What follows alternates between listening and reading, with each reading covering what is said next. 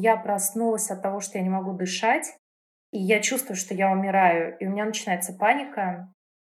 Ты не понимаешь, где ты, у тебя вокруг все становится каким-то очень контрастным, насыщенным по цвету, по звукам, ты по-другому все слышишь.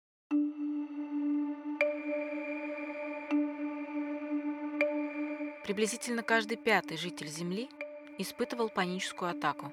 Каждый сотый подвержен постоянным приступам страха. Женщины более расположены к паническим атакам и страдают от этого расстройства в 2-3 раза чаще, чем мужчины. Паническая атака определяется как внезапная сильная волна страха, которую чаще всего характеризуют усиленное сердцебиение, нехватка воздуха и чувство приближающейся опасности. Но обычно они не связаны с угрозой жизни. Первые эпизоды оставляют неизгладимый след в памяти человека. Это ведет к появлению синдрома тревоги ожидания приступа, который, в свою очередь, закрепляет повторяемость атак. Самое неприятное в панических атаках – то, что человек обычно не знает, когда его снова накроет. НИИ Организации здравоохранения и медицинского менеджмента совместно с больницей имени Ганушкина – запустили психосоциальный проект в формате вебинаров под общим названием «Только без паники». В описании к выпуску я оставлю ссылку на YouTube, где можно будет посмотреть вебинары. Сегодня я хочу рассказать вам историю Элис Гергидава. Мы поговорили с ней, каково это быть мамой, когда ты не понаслышке знаешь, что такое панические атаки. Меня зовут Вика, и вы слушаете подкаст «Вдохновляющий быть мамой». Приятного прослушивания.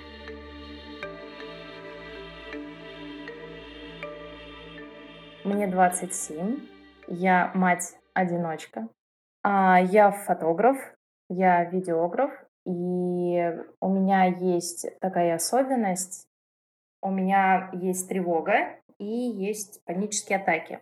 И я со всем этим уживаюсь, и мне бывает трудно, а бывает очень круто, потому что ребенок постоянно тебя держит в некотором контроле. Ну, то есть ты не хочешь э, в некотором роде иногда даже не то чтобы подавать виду, а тебе проще перестроиться, проще отвлечься на что-то, и все как-то проходит само собой. Тревожные расстройства в жизни Элис занимают довольно большой объем. И появились они рано, еще в подростковом возрасте. Я жила в очень проблемной семье. У меня папа был зависимым от наркотиков. Это был героин. И, само собой, в доме у нас постоянно происходила какая-то абсолютная жесть, по-другому не назвать. И тебе же не с кем разговаривать чаще всего. Ты же не придешь в школу, ты об этом говорить не будешь. И в некотором роде это за собой повело такую историю, что я себя вечно чувствовала изгоем, потому что я всего этого очень стеснялась, я очень боялась. Ко мне никогда не приходили в гости. Моя мама очень редко ходила на собрания, потому что чаще всего она была либо синяком, либо просто нужно было сидеть и контролировать квартиру, чтобы тут не произошла какая-то жесть, потому что помимо меня есть еще брат с сестрой, но которые были старше. И поэтому в тот период я, мне кажется, стала обращать внимание на свое состояние, потому что когда дома происходит что-то плохое, ты начинаешь очень сильно злиться.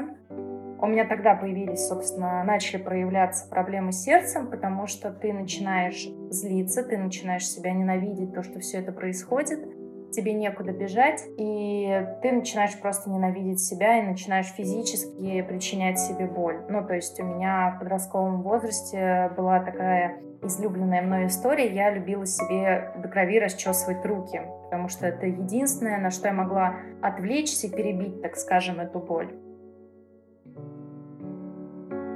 И мне уже кажется, что тогда у меня были какие-то первые проявления тревожности, но только я ее глушила тем, что, ну, ты, в принципе, не знаешь, что такое тревога, вот у тебя есть вот эта жизнь, и ты весь в ней. А все, что с тобой остальное происходит, оно уходит абсолютно на второй план. И самые прям настоящие, так скажем, осознанные панические приступы у меня были в 2015 году, а за месяц до того, как мне назначили операцию на сердце. Уже с подросткового возраста Время от времени у Элис появлялась аритмия. Дошло до того, что она могла начаться от, казалось бы, обыденного действия, от чиха или простого наклона. И за месяц до операции у меня случилась первая паническая атака. Я тогда была за городом. И я очень эмоционально пережила одну историю. Был рассвет, я помню. Ну и как-то вроде пережила, посидела возле костра, все прошло, пошла спать. И перед сном я включила телевизор и увидела какой-то совершенно безумный тупой сериал на НТВ, где человека кладут в ящик и закапывают под землю живым. И он начинает задыхаться. И я думаю, блин, это же так стрёмно, когда тебе воздуха не хватает. Неприятно. Выключила, уснула, и через 20 минут я проснулась от того, что я не могу дышать, и я чувствую, что я умираю, и у меня начинается паника. Ты не понимаешь, где ты, у тебя вокруг все становится каким-то очень контрастным, насыщенным по цвету, по звукам, ты по-другому все слышишь. И в тот момент со мной был мой бывший супруг, он очень сильно за меня испугался, он вообще не понял, что происходит, я не поняла. И мы поехали в местную больницу, в часов 6 утра было. Мне сделали ЭКГ, мне вкололи успокоительное, обезболивающее. Ну и у меня начался тремор, не знаю, как правильно сказать, судороги. То есть, когда у тебя организм очень сильно пугается, очень сильно сжимается, когда он начинает расслабляться, у тебя начинается такая трясучка, у тебя все тело просто трясет. Я не очень поняла, что это было, никто не понял. И после этого я приехала в Москву, и меня положили в одну больницу кардиологическую на обследование перед операцией. И там я просто поговорила с одним врачом о том, что у меня вот была такая история, и я чувствую постоянно теперь какую-то тревогу. Мне просто страшно. И мне было еще страшнее в больнице в той, по той причине, что главврач, который меня принимал и держал этот кардиологический корпус отделения, ночью, когда мне стало плохо, я вышла в коридор, врача попросила дать мне успокоительное, потому что мне страшно, что я умираю. Он меня завел в кабинет, закрыл дверь и сказал, если ты еще скажешь слово, я сейчас вызову наряд, и тебя просто заберут в психушку. Ты типа имитируешь все свои болезни. И так делать нельзя. так нельзя делать не с нормальным человеком, не с человеком, которому плохо, и страшно уж тем более.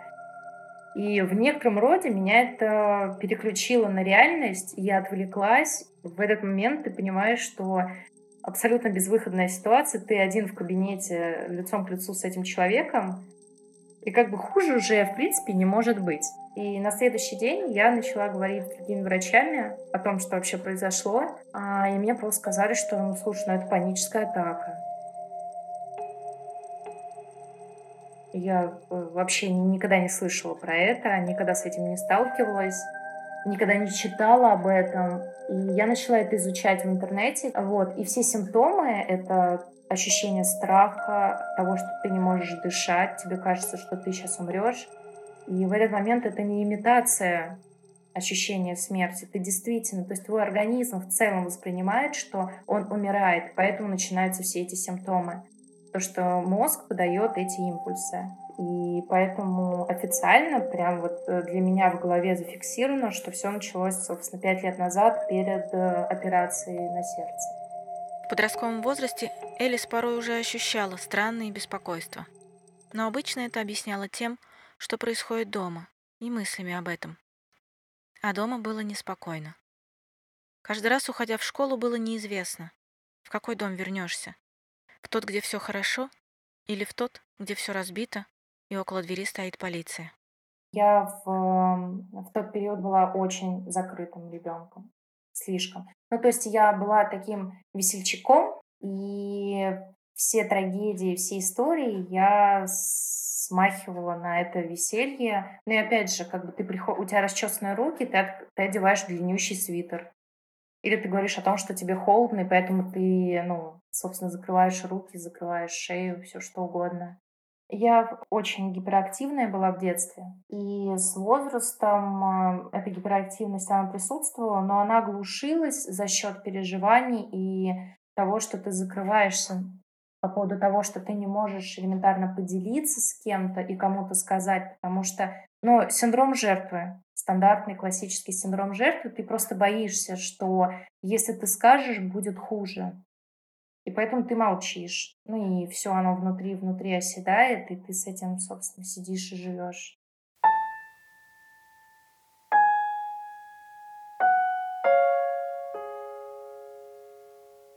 Когда у Элис начались приступы, в ее окружении было много людей, которые, как оказалось, тоже с этим сталкивались, но боялись признаться, чтобы их не осудили. Многие в то время, как говорит Элис, отпали из окружения. Потому что зачем нужен человек, у которого все плохо? Ну, то есть э, это нормальная история, когда ты нужен кому-то, когда ты здоров, когда ты адекватен, когда ты прост, когда ты из адекватной семьи. Ну, то есть это такая какая-то цепочка комплексов, что ли. И поэтому в этот период мне, конечно, очень повезло, что меня вдруг начали окружать люди, которые меня очень поддержали, и которые, в принципе, начали также и рассказывать, и объяснять, что это, которые рассказали в тот период. Мне девочка была очень классная. Ну, мы сейчас с ней не общаемся. Она мне рассказала, например, про психосоматику, и я поняла, что, например, все болезни сердцем от того, что у тебя постоянное ощущение, что ты не нужен, что тебя не любят, что тебя не воспринимают.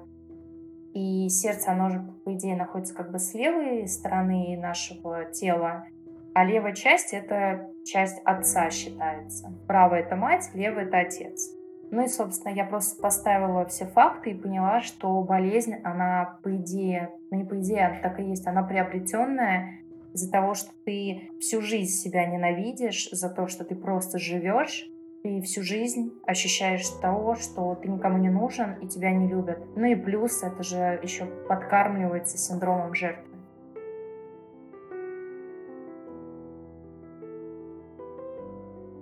Та же история с этим врачом, который закрыл меня в кабинете и пригрозил. Я после этой ситуации ощутила себя опять, ну, маленькой девочкой, потому что в тот период я уже жила, понятное дело, давным-давно отдельно от родителей. И тут я оказалась опять в той же ситуации жертвы, и я поняла, что есть вещи, наверное, про которые лучше молчать, потому что где гарантия того, что меня опять-то где-нибудь не запрут и не скажут о том, что вот давай-ка ты лучше помолчишь, и не будешь придумывать того, чего нет на самом деле, и не придумывать те болезни, которых не существует потому что панические атаки до сих пор считаются историей абсолютно не изученной до конца, и у которой, по идее, нет никаких ни медицинских показаний, нет лекарств, и то, что это просто высосанная болезнь из пальца. То есть многие врачи любят говорить просто, типа, панические атаки, ну да, это вегетососудистая дистония. Ну, то есть абсолютно совершенно две разные вещи. Они имеют, конечно, напрямую отношение друг к другу, потому что Опять же, когда у тебя есть проблемы с сосудами, ты метеозависим, и ты можешь перепить кофе, тебе становится слишком плохо, ты хочешь спать, или ты слишком перевозбуждаешься, это без сомнения реагирует как на психику твою.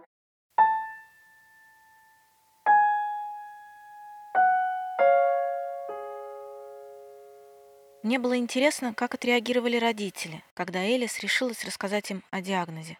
К сожалению, папа скончался через три месяца после того, как начались приступы. И все эти три месяца папа так и не смог принять, что происходит с его дочерью. Были периоды, когда мы могли ехать куда-то в машине. После панических атак я полтора года не сувалась в метро. В машине я старалась не ездить, потому что когда ты становишься в пробку на МКАДе, ты в машине среди машин, и ты такой, твою мать, я хочу сейчас выйти. Мне страшно, я хочу выйти, а ты не можешь выйти.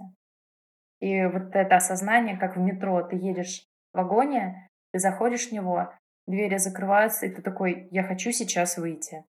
Вот мне прямо сейчас нужно выйти. А ты не можешь. И ты три минуты едешь, и для тебя эти три минуты могут казаться просто бесконечными на самом-то деле. И очень сложно было, потому что когда у меня случилась паническая атака в машине с мамой, с папой, я просила остановиться просто, чтобы подышать. Мама с папой очень э, неправильно себя повели, вместо того, чтобы спросить, что случилось, поддержать, взять за руку. Они оба психанули, просто вышли из машины курить. И я себя почувствовала опять очень неловко. Мне опять показалось, что я доставляю только проблемы.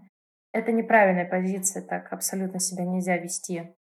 Но я понимаю, что у них долгое время было непринятие. То есть у меня мама она приняла только всю эту историю, наверное, только спустя 4 года. То есть она только, только год сейчас меня поддерживает. Она скидывает мне всякие видеоролики, интервью, связанные с паническими атаками. Она все время спрашивает, как я себя чувствую. Она все время старается не контролировать, а как-то поддерживать меня. И у меня с ней теперь ни разу при ней не было панической атаки, потому что я знаю, что она поддерживает, и у меня нету опасения, у меня нету токсичной вот этой связи, токсичного ощущения, что нужно держать себя в руках, а то тебя осудят. То есть, опять же, с ней этого у меня больше нету. Ну, то есть она приняла и стало проще. Сложнее с новыми людьми. Это сложно.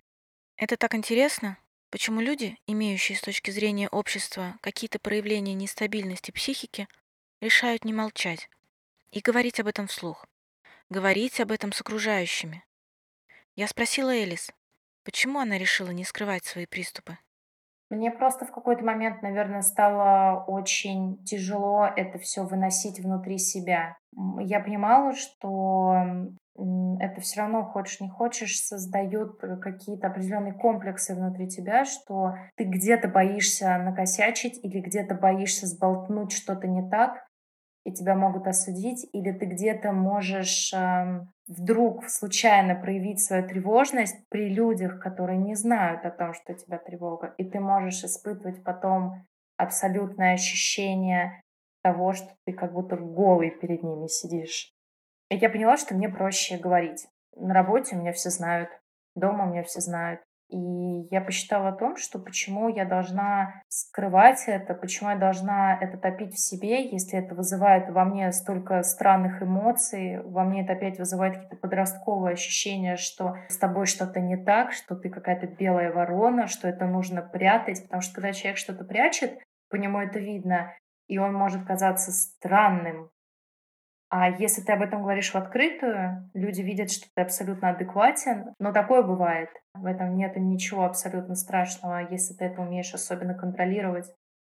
Просто мне показалось, что, наверное, важнее об этом говорить, потому что вспомню себя, как я четыре или вот три с половиной года, наверное, все-таки четыре. Я относительно не так давно начала об этом говорить, только после того, как я увидела, что эту историю приняла мама.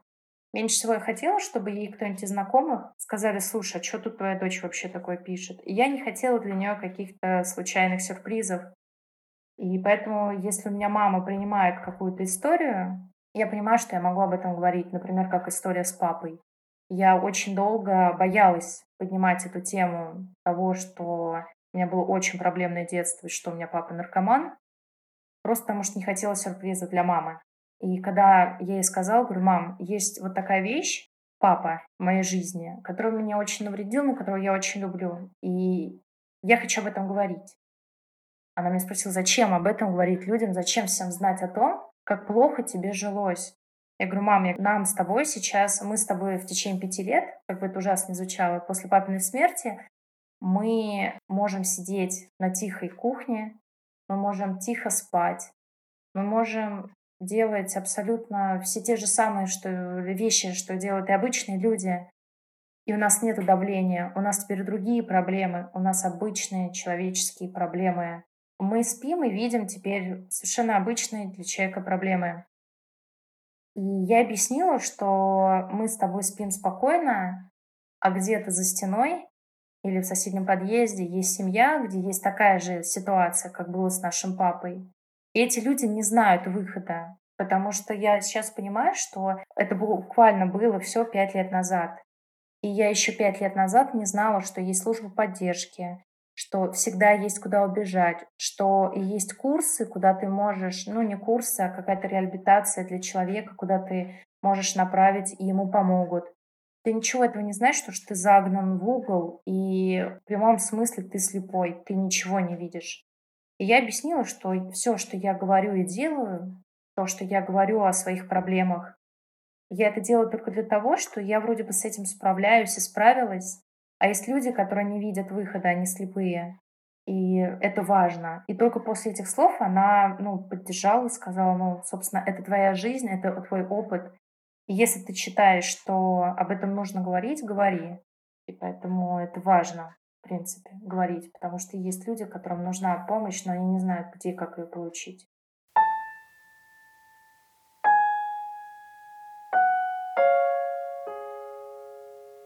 Известно, что материнство довольно переломный момент в жизни женщины. который что-то меняет не в худшую не в лучшую сторону, но жизнь становится иной. Бывают истории, когда с появлением ребенка нестабильные проявления психики обостряются и становятся еще хуже. Я спросила Элис, как изменилась ее жизнь с появлением дочки. Она изменилась в ту сторону, что, в принципе, это все прекратилось именно вот на период вынашивания, вот эти 9 месяцев, у меня ни разу не было ни панической атаки, ни тревоги.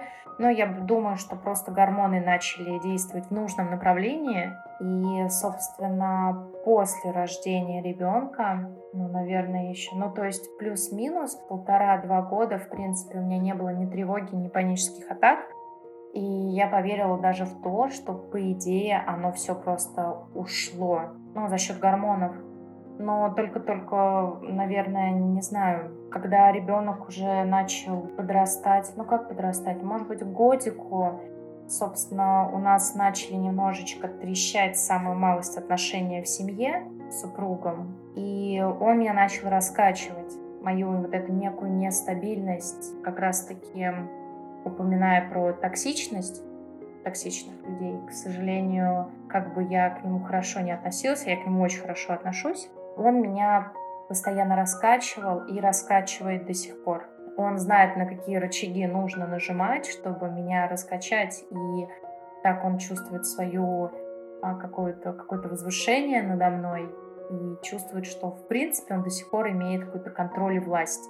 Если убрать токсичность эту, то вот два года стабильно я жила в принципе без тревоги. Ну то есть материнство в этом плане на меня очень положительно повлияло. Абсолютно. Что очень удивительно, потому что я думала, что я когда только забеременела, я подумала о том, что я не смогу и нужно ли мне это. Ну, то есть у меня действительно были мысли о том, что может быть, мне это не нужно, что, может быть, я еще и не созрела к тому, чтобы быть мамой, потому что что хорошего я дам ребенку, если я тревожна, если у меня панические атаки. Но удивительным образом природа все решила за меня в положительную сторону. Я очень этому благодарна.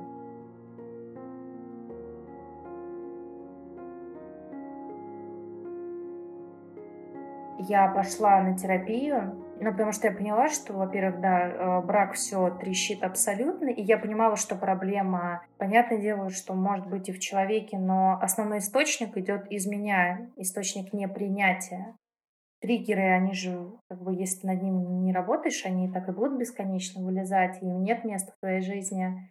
Вот, и я пошла на терапию к психологу, и мы с ней очень круто отработали историю с папой. Ну как, э, мы не до конца ее отработали, мы отработали положительный момент э, ненависти, так скажем, моей к нему, что моя жизнь никак не может склеиться, что, моя, что я никак не могу встать на ноги, чего бы я ни добивалась, каких бы денег я ни зарабатывала, я постоянно себя поедала изнутри, потому что ты этого недостойна. Вот так у меня работала вся система.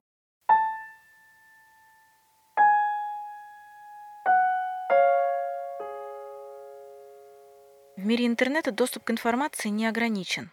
Ты можешь найти ответ на практически любой вопрос, в том числе о том, как быть, если в твоей жизни начинают происходить панические атаки? И можешь ли ты в принципе справиться с этим сам? Можешь ли? Если ты ограничен какой-то информацией, если у тебя нет, в принципе, никакой информации, если ты не предпринимаешь каких-либо попыток, действий этого как-то с этим справиться, по крайней мере, то, конечно, ни, никакого результата не будет, ты сам не вылезешь. Опять же, в первую очередь, этот вопрос очень много нужно изучать. И если ты понимаешь, что ты не справляешься, то есть, что в первом случае терапии вот того года и сейчас, сейчас у меня ну, новый психолог, ни с первой, ни со второй я не обсуждала проблему тревоги, панических атак, потому что они у меня вызываются за счет в основном триггеров, не на пустом месте. Если я эмоционально себя раскачаю очень сильно, чего нельзя делать, то, конечно, они у меня будут буйствовать, но я сама позволяю им, скажем так. Но я просто очень сильно и досконально изучила этот вопрос. Ну, то есть я изучила и приняла для себя, что мне лично антидепрессанты, транквилизаторы, они не нужны. Как бы мне их не пичкали, не прописывали, они мне не нужны, это не моя история, потому что я знаю, что если я смогла вынести то, что я вынесла с детства, и осталась стоять на ногах, не скатившись ни в алкоголизм, ни в наркотики, ни в проституцию, то почему бы мне не попробовать справиться с этой историей самой, без э, помощи лекарств, скажем так. И единственное, что когда у меня только-только пять лет назад начались панические атаки, я пошла а, к психологу, к которому я ходила в подростковом периоде, когда у меня были признаки непринятия себя, ощущения белой вороны и прочее. Я сразу с паническими атаками обратилась к ней, и мы с ней разработали сразу упражнения. Мы не разбирали причину панических атак, возникновение. То есть она понимает, что она не может ко мне подобраться. Я не впускаю ни в какую к себе, потому что я не могла сказать даже своему психологу на тот период, что вот э, у меня проблемы в семье, что вот у меня вот такой папа. Мы просто с ней разработали стандартные приемы, упражнения, которые, по идее, мне могут помочь. Но мне их нужно дорабатывать за счет своей фантазии, образно говоря. И одно из упражнений это просто описывать детально какие-то предметы, вещи, которые вокруг тебя, все что угодно. Птицу, капот, машину, руки, кожу, текстуру. И поэтому, если тебе это нужно, и ты в себя веришь, ты, по идее, можешь справиться. Но опять же, я поставила над собой эксперимент. Но никто не дает гарантии того, что этот эксперимент, если кто-то посмотрит или послушает этот подкаст, и такой, блин, ну если она смогла, я тоже смогу. Никто не дает тебе гарантии, что ты сможешь. Поэтому я всегда всем советую сразу идти к психологу. Потому что мой эксперимент, он длился, получается, пять лет. Это очень большой отрезок жизни. И кто знает, что бы было, если бы я изначально тогда раскрылась психологу, и тогда бы полноценно начала обрабатывать всю эту историю. Может быть, моя жизнь бы совсем была бы сейчас уже другой, не такой, как она есть сейчас. Поэтому я всем рекомендую не экспериментировать, а сразу обращаться и не пытаться самому.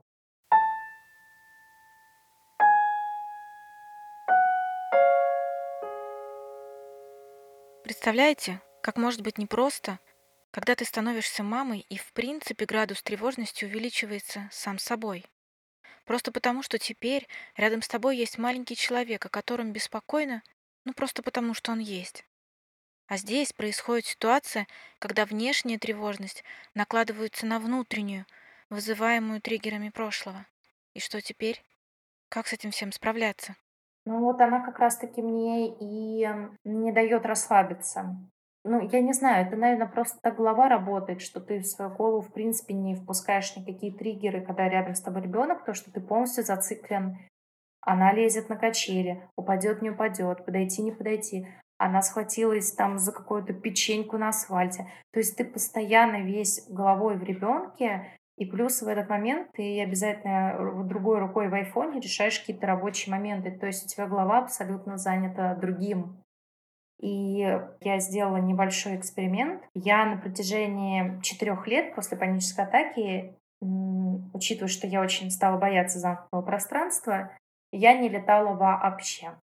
И, наверное, в том году, перед летом, мы полетели в Сочи, точнее, из Сочи в Москву на самолете. И я до последнего вообще не верила, смогу ли я полететь или нет. Потому что когда мы приехали в аэропорт, я достала свою заначку, пластинку глицин и просто съела полпачки.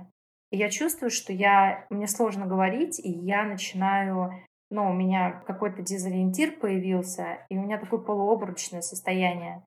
Ну, и я прочитала, что глицин очень сильно понижает давление, а у меня и так пониженное давление. Ну, я взяла себе горячий чай черный и подняла себе давление. Ну, то есть я себя раскачивала как могла. И когда мы сели в самолет, ты пристегиваешься, и ты смотришь в окно, и ты видишь, что он начинает уже ехать. И в этот момент я про себя сказала «нет». Плохая история, плохая история, выходи, нет, ты не сможешь.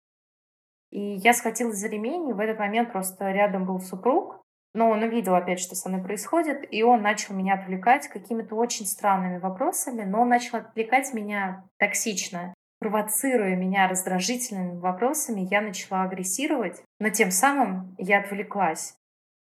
И после этого, когда мы с ним начали говорить, в этот момент ко мне с нами летела моя мама с, другой, с другого конца сиденья, ко мне начал тянуться ребенок, и все. И я уже зациклилась на ней, потому что я понимаю, что так, ее надо сейчас покормить, ее нужно отвлечь, надо, чтобы она не орала, чтобы тут никто не бесился.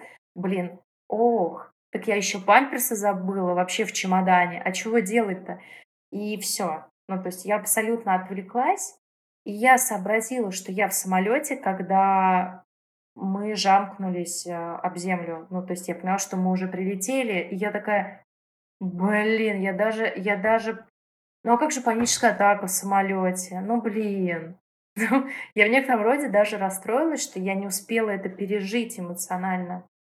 То есть настолько ребенок меня держит в тонусе, что ты просто не позволяешь себе этого.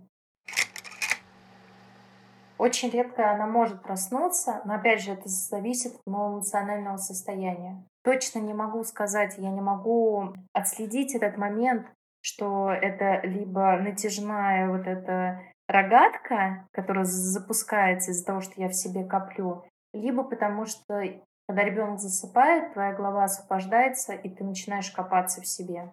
Но, опять же, это вне истории, когда она рядом со мной. То есть, например, когда она спит, а, я сижу, работаю на кухне, и если она кашлянет, я такая, боже мой, что, а может быть, она задыхается, что, что мне сейчас делать, а что нужно делать, а, а какой вообще номер скорой? Конечно, это происходит, и присутствует и еще из-за этого определенная доля ответственности и зарождение какой-то новой ячейки, тревоги в твоей голове. Но опять же, эта тревога, созданная материнством, а не триггером, связанный с тем, который испортил твою жизнь, например, или тебя очень сильно подломал то есть это разные тревоги. Я чувствую внутри себя, что это абсолютно две разные ячейки, которые никак не соприкасаются. Абсолютно никак, потому что а, я про себя осознаю, что ребенок, наоборот, меня очень сильно вытянул и вытягивает. И когда я могу опускаться на какое-то дно и чувствовать, что мне плохо, что я очень устала, ну, то есть у меня действительно доходило до того, что я думала, может быть, ребенку будет проще без меня. Ну, то есть у меня и такие были в моменты вот какого-то безумного пика тревоги, когда у тебя уже истерика, и ты думаешь о том, что ребенку такая мать не нужна. Но опять же, сейчас я на чистую голову понимаю, что ребенок любит мать любой, и поэтому это просто моменты слабости. Их ужасно принимать, ужасно, что я иногда могу могла, точнее, сейчас у меня такого нету, могла такое думать даже, что проще решить себя жизни, чтобы ребенку жилось лучше. Но опять же, я говорю об этом, потому что это было в моей голове, и я этого ну, не стесняюсь, потому что оно было, и это правда. Каждый человек время от времени загоняет себе очень странные мысли в голову, которые он боится даже произнести.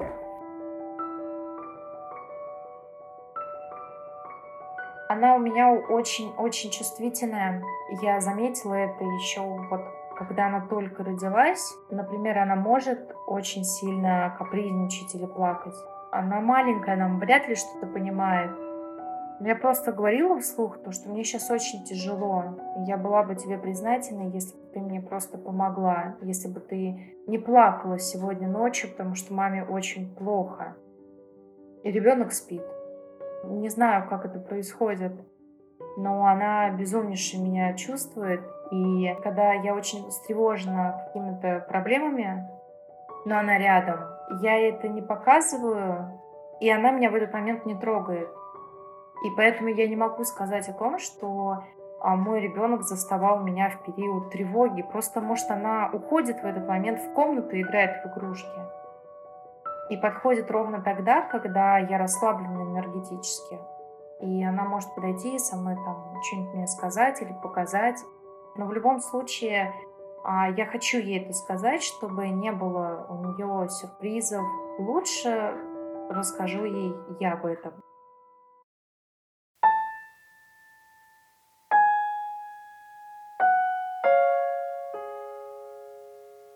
В заключение нашего разговора я спросила у Элис, что она может сказать тем людям, кто впервые столкнулся с паническими атаками в жизни, или кто живет уже с этим очень долго и не может справиться.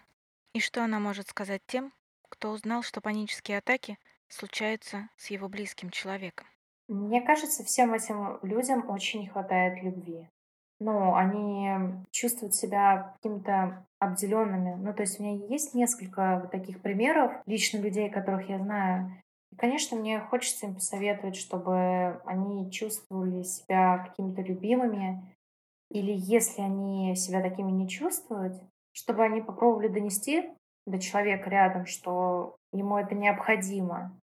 И уж если тебя не понимают, то тебя не поймут.